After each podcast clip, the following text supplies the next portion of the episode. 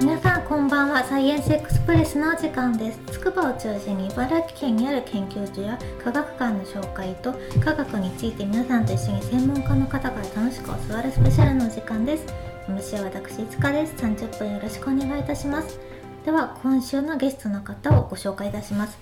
国立環境研究所よりお越しいただきました一ノ瀬さんです。よろしくお願いします。はい、皆さんこんにちは。一ノ瀬でございます。よろしくお願いします。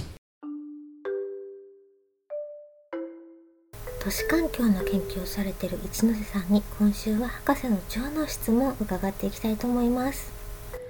では第1問大学での専攻は何ですか？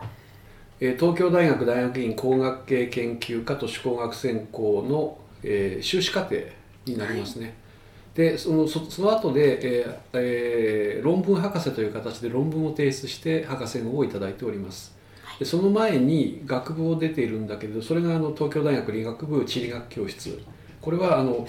えーまあ、学部学科の制度でいうと地学科地理学専修課程という、えーコースになるわけです。がこれ現在は地球物理の方に、えー吸収されてすでに、えー20年以上前に亡くなっています。そうなんですね。博士論文のテーマタイトル、はいえー細密地理情報に基づく都市のエネルギー消費と都市熱環境の解析と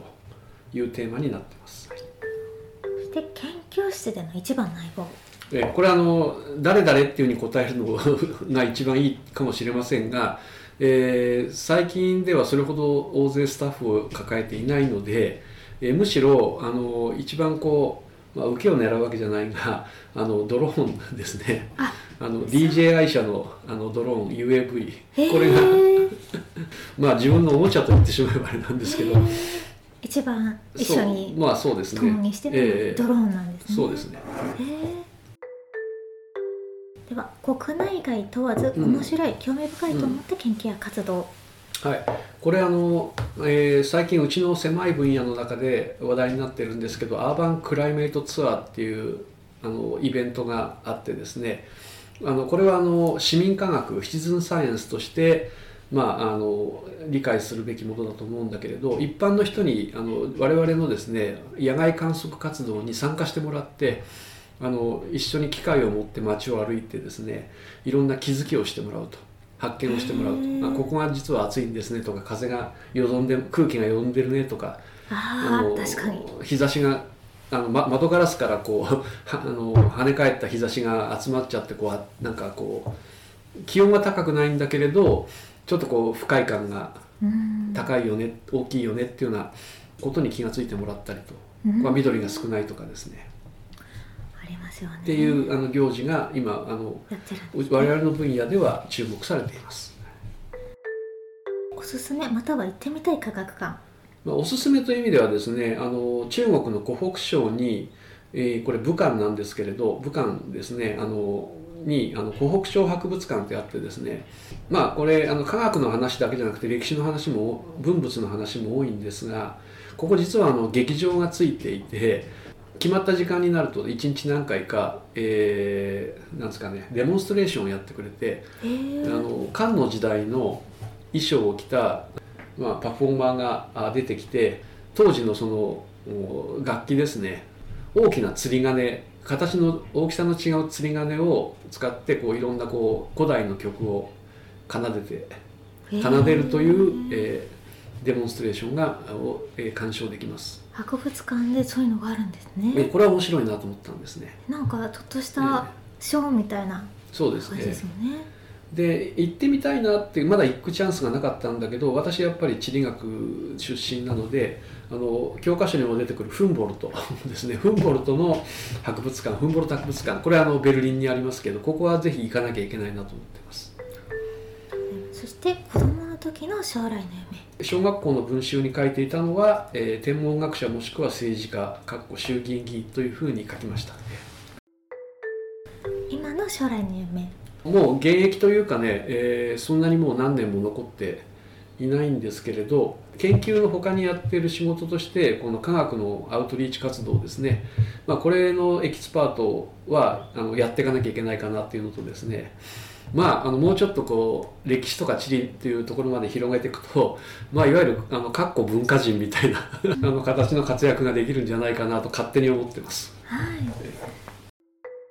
そして好きな科学者偉人憧れの人いますか？学者に限らなければ、えー、と学者だとねやっぱりなんていうかな、まあ、自分が到底こう及ばないっていう意味での憧れっていうふうにはしたくなかったのでちょっと学者の方はあえて書かなかったんだけれどまあもうノンジャンルで答えるならばもうこの間亡くなったけどミハイル・ゴルバチョフあの元、えーソ連の大最後の大統領ですね、えー彼は要するに、えーなかなかこう他の人が突き崩せなかったところを、えーまああのついにこう突き崩してくれたっていう意味ではあのすごく尊敬に値する方あです。それからあの、まあ、これ架空の人物なんですけれどあのデューク統合って言ってわかるかな。漫画でアニメのあのゴルゴ13の主人公ゴですねルゴ13か。でまあ、自分がこの世界のいろんなところに出張していって実際に一人でいろいろなものを解決しなきゃいけない場面っていうのがあるのでそうするとねあの彼のそのなんていうかな作品の中での彼の行動っていうのがいろんなヒントになったりもちろん同じことをやってね あの鉄砲の 撃ちまくったりとかいうことは私やりませんけどもちろん。あのいろいろなその場面場面での判断とか選択とかねっていったところにすごくこう参考になる部分があるかなというふうに思って、えーいます。それからあの越王光線これはあの古代のあの中国のですね、えー紀元前500年くらいの頃の王様なんですけれどこれあの高校の漢文をやった方は多分あの知ってると思うんですが隣の国のその呉の国と越の国はこれ戦争していて、えー勝ったり負けたりっていうことでですねこの越王光線はあの2回目には負け1回勝ったけど2回目負けてるんですね。で負けた中でもうあのドロドロに なんていうかなもうもう敗北者の運命をこうあの受け入れてこう味わいながらもこうなんていうかねコツコツコツコツこう反撃のチャンスを狙っていってですね最後にライバルのあの呉を打ち倒すということを成し遂げたっていう意味でことわざであの「臥薪嘗胆」ってあってあの、えー薪の上に寝て、えー熊の肝を舐めるというようなこう意味があるんですが、えーこの光線は自分のその復讐の気持ちを忘れないために、えー熊の肝をずっとこう時々舐め舐めてその舐めてはその苦さからそのこの辛い思い出を忘れないでいたと。いつか復讐復讐してやるっていうその思いを、えー維持して最後なあの20年くらいかけて、えーまあ、成し遂げた方なんですけれど、えーまさにこの「臥薪嘗胆」っていうのはこれ私のこう座右の銘の一つにしてますのではい。うん、ですね。あと石原幹二ですね大東亜戦争を始めた人って言ったらいいのかな。あのもちろん私自身も反戦であるべきだと思っているんだけれど彼自身はあの反戦の人だったんですね。そのなんていうかなこう中国をやっつけようっていうよりは満州っていう国を作ってそれをなんとかこう持続可能に維持していくっていうところに力を尽くしたっていうふうに捉えるならば彼はあの一方的に我々が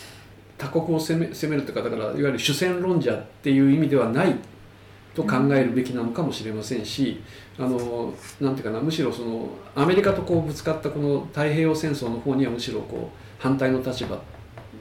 に近いことを言ってたわけですよね。っていうわけで他の人に嫌われて干されて引退したっていうような歴史があるわけですね。っていう意味ではちょっと私自身も今までのこう自分のこう生きてきたこう流れを振り返ってみるとですねあの新しいことをいち早くこう言ったりやったりっていうかやったんだけどそれは必ずしも世の中の主流というかですね自分の生きてるこう狭い分野での主流にはならなかったので私自身が今職場とか業界とかで一番真ん中にいるとは思ってないです。うん、っていうところはもしかしたらあの石原さんに似てるんじゃないかなということを最近感じたりして、えーいるわけですね。そう一ノ瀬さんは昔から本を読んだりとか好きなんですかね？っていうところはありました？だけど小説を読んでたりとかいうことはあんまりないんですよ。うん。あのむしろ本を読むときにあの啓発系の本を読んでああつまんなかったなで終わあそうなんですか。っていう経験の方が圧倒的に多いですかね。第9問リフレッシュの方法。この10年前にですね人間ドックでこうほとんど死亡宣告みたいな言われ方をしてですねやばいなと思ってそれからずっと週3回ジムに行きまし行ってます。い現在もそれは続いてます。いや死亡宣告怖いですね。うんやっぱり今より1 0キロ以上多か重かったんですね。そうなんですか、え痩せたんですね。す。ごいですもう体型も全くあの反対正反対の体型に半年経ったらなってましたし、ええ。半年で絞ったってすごいですですから若い皆さんは半年と言わず多分3ヶ月か2ヶ月で多分達成できると思います。週5じゃなくて週3でっていうのがすごいですよね。でそしておすすめの本。コロナの前にですね私自分であの中国に関する本を一冊書いてあのアマゾンから出しているんですけれど、まあ、それはそれで皆さん探してもらってですねはい。人の書いた本っていう意味ではあのこうマイケル・サンデル先生の本とかですねあるいはこの、えーこれあの佐川さんという方があの角川から出してますけど「あの旅のアジア語」っていう本ですね。これがあの50カ国語以上を収録して、えーまあ1カ国語数ページくらいの分量なんですけど大事なことだけ全部書いてあってですね。それが分かってくると多分応用でなんていうかな習わなくてもある程度あの想像できるというかねっていうくらいの情報基本情報が全部詰まっているということで私もだから一人で海外にいろいろ行ってミッションをこなすっていうことがありますのであのやっぱりこう360 なんなんて24時間全部ね行った先の人に助けてもらうってことができませんからある程度自分で何とかすると。うんっていうあの一つのこのファシリティとして、まあ、こういう本も読んで知識をこうアップデートしていくということをやっています、まあ、この辺りがさっきのあのゴルフの話にちょっとつながるのかと思うんですけどね。あと映画作品ですとね「あのマトリックス」のシリーズねこれもう20年以上前のキアヌ・リーブスの映画なんですけれどこれはあのすごくこうあの感動したというかですね実際に今ね、えー日本のその、えー中山間地域のその地域活性化の話もフィールドワークでやってるんだけどあの彼らが SNS を使って自分たちこんなことやってますよ素晴らしいですよっていうような情報発信をしてる時にですね実際に現地に行ってみると全然そんな様子が見えない。ですよ。あの誰も歩いてないし。だからその対比がその落差がですねこの「マトリックス」の映画の中に出てくる現実世界とその電脳世界の中の違いくらいの差として私にはとあの映っているのでこの映画っていうのは今にして思うとすごくこう示唆に富んだというかですね。うん。あの作品になっています。あこれナレスワン大王なんですけどこれはあのタイ語の映画なんですがあの実際にこのおミャンマーと戦ってタイを成長させた大きくした、えー王様でえーこれあの、えー、と日本でいうと戦国時代なんですかね、結構昔のえ時代。ー山田長政よりも少し前の時代になります。えーで、えーやっぱかこれな7部シリーズかなんかになってたと思うんだけどその彼の幼少期にこうミャンマーに負けてその人質になってこう向こうで成長してみたいなところから最後ミャンマーを倒すまでの歴史が語られて、えーいるんですけれどそこにこうあの日本の侍っていうかねあの 傭兵としてあの戦国時代にですねあのタイに渡ってあのナレスワンのその部下としてこう活躍してたこう日本の侍もまあいたというような形で描かれているのでいろいろこう当時の時代交渉っていう意味では面白い作品になって。侍も出てくるんですね。ええ。あとはまあ新しい映画ですとブラッド・ピットのあのアド・アストラでこれもあの実際にこのなんていうかなワープして遠い宇宙に行くとかいうようなレベルではなくてもうちょっとその現実味のあるというかなあの、まあ、いろんな方法で太陽系の中で動いてるような話なんだけれどあの、まあ、想定されるこういろんな問題点っていうかなあの困難なポイントっていうのがなんか、えー盛り込まれていてもちろんだから今の技術ではそのここまではこう実現できないんだけれど実際にそこをクリアすると例えばその、えー天王星の軌道まで行ったりとかですねっていうようなことはこうやってやればできるんだってことがこう実際にはこうヒューマンドラマの中にこう込められているっていう意味では面白い作品だなと。結こう SF として成り立ってるんですね。そうですね。であとはあのアニメ作品ですとあのこれ新旧両方あるんですけど「銀河英雄伝説」ですね。田中先生の作品なんですがこれはあの宝塚の舞台なんかでもこう、えー、作品化されたりっていうのがあって、えー、これあのすごく登場人物も多分これ数百人とかっていう規模のものすごく壮大な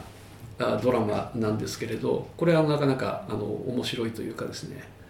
えー、ぜひあの見ていただきたいなと思っています。ただあのこの、えーと、宇宙戦艦ヤマトあたりで語られてる世界っていうのがですね数なんだっけなあれはもう何百光年くらいのスケールでこう描かれてるんですけれどこの銀河英雄伝説の中の世界っていうのはですね実際に同じスケールに落としてみるとあの銀河系の中の腕の2本くらいかな周辺のこのなんていうかなえっ、ー、とまあ、あの腕と呼んでるんですけれど、えーまあ、銀河系を一つの星雲と考えた時にこう回転していてこうあのなんていうかや矢車のように腕が出てるんですけどその腕の2本くらいの間の話に過ぎないんです。えー、だから何光年かって言われたらすごくね小さいんですよ。一つ一つ作品を見ていくと実際には大したことないっていうようなね空間的には大したことないところの話を、えー、扱ってたりっていうのがあってですね比べていくと面白いんですよね。すごいですね。宇宙物でもそういった見方がある比較したりそうそう。あ現実はこんなもんかってね 思っちゃったんです。そうなんか銀河でなんか宇宙で壮大なってイメージはありますけれど、うん、これでなんか宇宙を手にしてくださいみたいなセリフが出てくるけど、うん、といったってそうヤマトに比べたらたかだかこんなもんでしょっていう。逆にヤマトは壮大すぎるのかもしれない、ね。うん、あれだってアンドロメダまでまでメダまで行っちゃってますんであのそうですよね。数百倍のオーダーの違いがあるんじゃないですか。やっぱ宇宙物はみんな夢がありますからね、うん、そう。だからあの隣の銀河の隣の腕に行くだけだって大変なんですよね。この銀影の作品見てるとね、そういった銀河系ってちゃんと調べて作られてるから面白いですよね、うん、もちろんだから科学交渉がしっかりしていればいるほど、僕らが見た時に面白いというか、えー、大人で刺さるものがありますよね。でも子供の時見せたものがやっぱ大人になってみてその、うん、ちゃんと作られてるって思うとやっぱ大人でも面白いってなるから、実際の現実現実をどういうふうに理解してそれとのこう違いっていうのがちゃんと分かった上で書いてるっていうところがすごく大事ですよね。でもっと言うと一番最初にそういう衝撃を受けたのはあの1970年前後の作品なんですけど「猿の惑星」チャールストン・ヘストンの。初期の。えあのシリーズでやっぱりこう光の速さで移動して時間を飛び越えるってことがどんだけ大変なのかっていうことがあの子供の頃に分かったと。ああきちんと説明されてるから、ねはい、子供にも分かる説明の仕方でっていうこと、うん、そうですね。やっぱ SF は面白いですよね、うん、だけど結局仕事としてその世界には行けなかった わけですよね。楽しみ方として、うん。まあ、あえてつながってるっていう意味で私リモートセンシングもあの衛星リモートセンシングもやってるといえばやってるのでそこだけは接点が ありますと今でも、ね、まあでも、うん、これからまだ分かんないですからね、いくらでも。シさんは幅が広いからいくらでも方向の幅が今後も広がっていきそうですもんね。まあそれがだからね仕事の種というか飯の種になるかどうか分かりませんよ。詳しく伺っていきたいと思います。はい、最初のですね、大学専攻博士論文伺ったので、うん。うん、先ほど研究室の相棒っていうのがドローン、うんうん、UAV、DJI 社っていうのは、はい、いくつか試してみたんですか？いやあのねおそらく一番手に入れやすかったっていうところがありますよね。メジャーなんですかこれが今。ええ、あの今ねもしかすると日本政府が規制かけてくる可能性はこれからあるんですよね中国産っていう意味では。あ中国産なんですね。うんうん、アプリなんかは中国製のアプリなんかを使ってると勝手に情報が流出してっていうことを言う人がいるんだけれどまあそこまで作り込むんかなと思ったりするんだけどまああの可能性なくはないっていう意味ではね。一応3割なんで考えておいた方がいいのかもしれませんけど、確かに。日本を代表する研究者のスマホの情報ってしたら日本政府は取られたら嫌ですもんね、うん、まあ大したものは入れてもないですよ。スマホの情報っていえど。先ほど伺ったその国内外問わず面白いと思った研究、アバンクリメイトツアー。はい、アーバンクライメートツアーね、クライメートツアー、はこれは今環境研でやってるんですか？い、えいやこれね、あのー日本国内でこれやってる人はほとんどいないんじゃないかな。あのえーここ数年で私あのアーティストの皆さんとあのコラボして、まあ、アーティストといってもほとんど映像作家さんが多いんだけれど、めっちゃ楽しそうですうんいろね、んな作品をちょっと作ってきたんですけれどね。で一部 YouTube でアップされてあの映画のさ映画として楽しむことができるんですがえあそれは環境系の YouTube に上がってます？えっ、とねあの何で検索したら出てきますかね？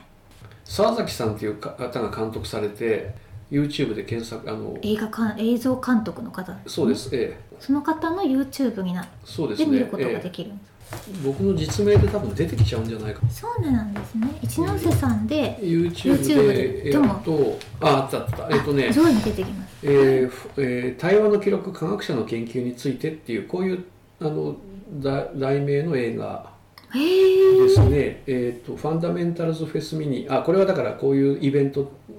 のために作った映画なんですけれど YouTube で一応見ることができて75分の作品になっています。であのコロナの2年目かな。21年の12月にはい。1日かけてあの私がサーモグラフィーをサーモカメラを持ってはい。東京駅の周りをあの半日くらい歩いてあのいろんな場所をすか？12月のもう非常に寒い日だったんですねあれね。うん、それでこう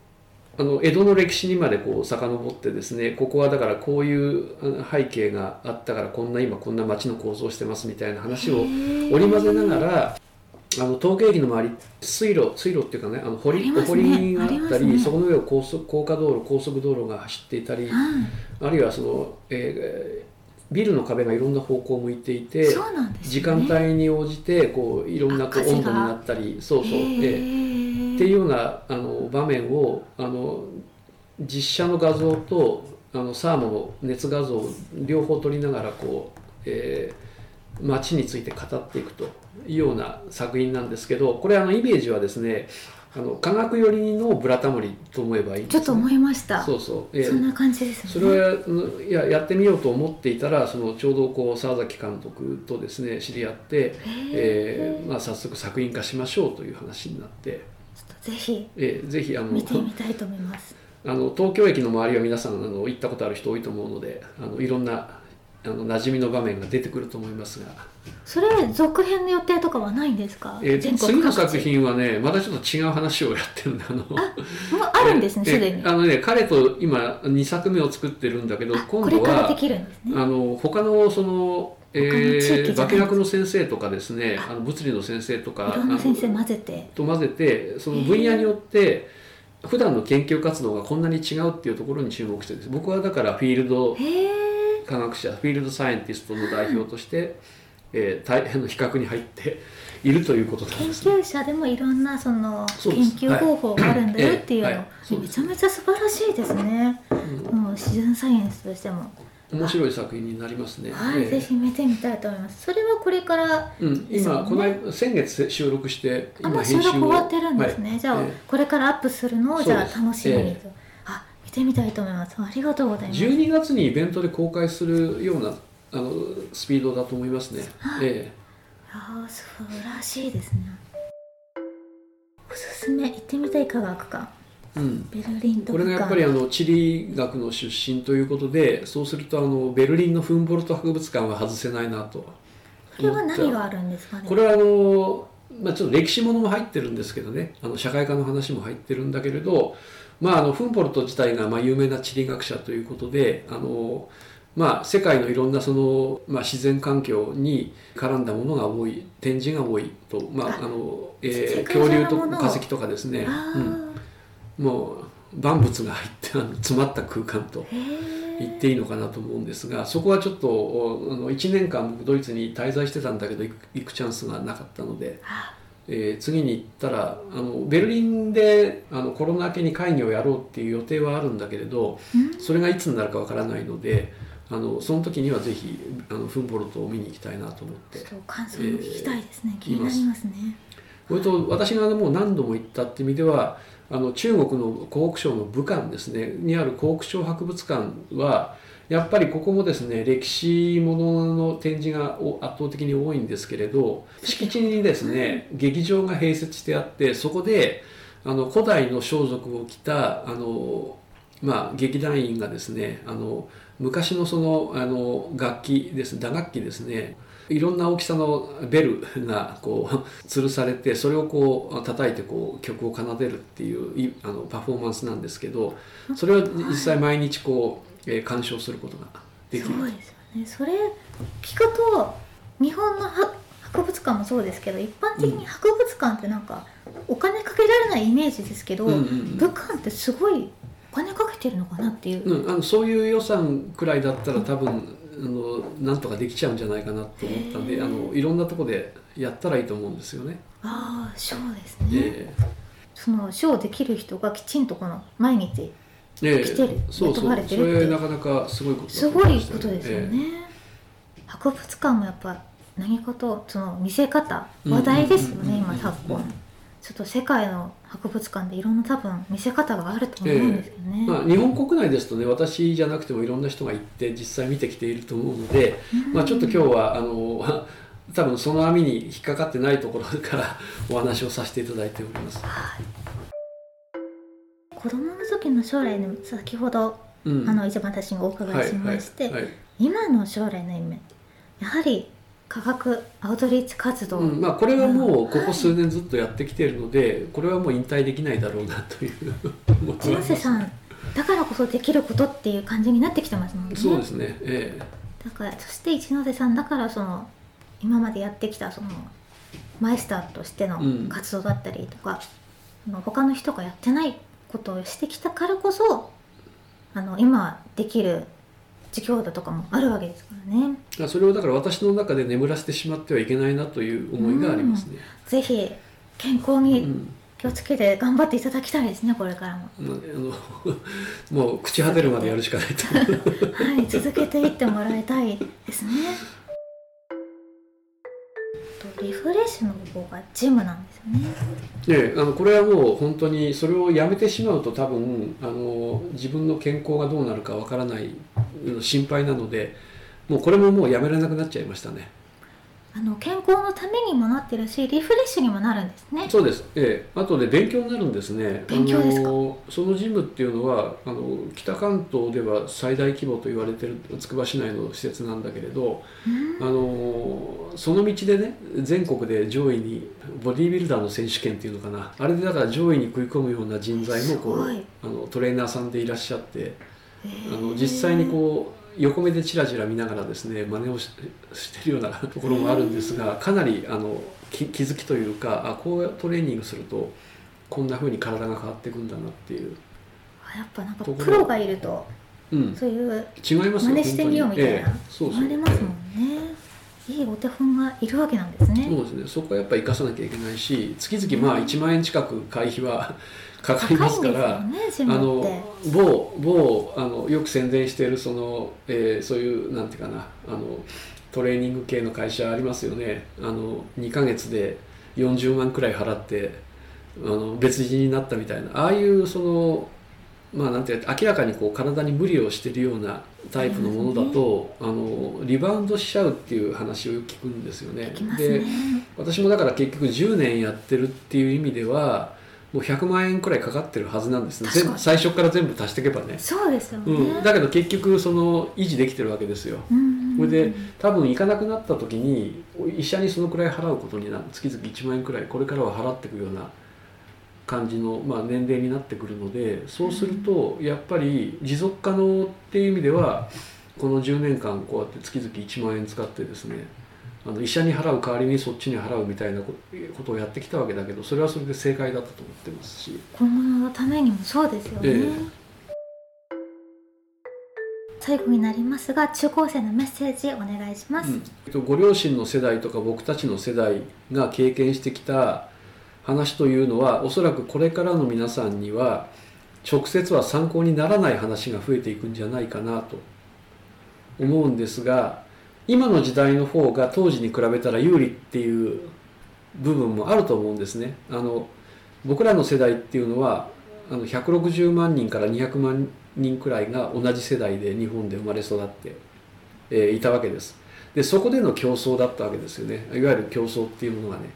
で今はあのこれからの皆さんっていうのはその半分くらいの集団の中での競争なのでなりたい自分になるっていう意味ではライバルは少なくなってる可能性はありますよね。かといって一方でそのいわゆる競争の場の中での求められる内容っていうのがよりその高度になってきてしまってるのもまあ一方で事実なのでじゃああの昔よりも楽にいろんなあのなんていうかな競争を勝ち抜いて上の方にっていうようなのが楽になってるかっていうと必ずしもそうじゃないっていう言われ方をしてる部分もあります。でそういう時にやはり自分の得意なものをあの気がついてそこで勝負をかけるというかあのまあそれをね、えー、10代の半ばで見つけてっていうのは結構大変なことだと思うんだけれどまああの後で変わってもいいので後で変えてもいいからとりあえずその段階でまず一つ気づいてですねそれを武器にして強みにして勝負をかけてほしいなっていうあのこれ自分の子供たちには多分そういう言い方をすると思います実際に僕それを言うチャンスはなくて子供たち勝手にやってったんで あの言わなくて済んだんだけれどあのそういうふうに伝えるべきなのかなと、まあ、思いますね。えーあとその我々の世代ってやっぱり小学校的に言ったら国語算数理科社会ってこれ全部やらなかったら あの勝負にならなかった時代だったけど今はなんかね全部できなくてもこれとこれ得意ですと言ったらそれで多分大学か大学院まで行けちゃう時代になってるのであのそれはだからあの今の世の中のいい点っていうふうに捉えてですねとことんこう自分の得意を好きを 伸ばしていただいてあの好きを仕事にできるようなあれだから世の中ほらいろいろこうなんていうかな YouTube とか見てると好きを仕事にすると不幸になるみたいなことを言ってる人もいるんですけれど僕はだからなんでそのあの学生時代にね方向転換してこう遠回りしてとかっていうとやっぱりこう最後までとことん好きを仕事にしたかったからなんですよね。でそれだから今今があるというか今にこう仕事をつなげてきているんだけどその時にその思いに忠実でなかったとしたら多分中いろんなものが中途半端で終わっちゃったんじゃないかなと思うので是非好きを見つけたらとことんそれにこだわって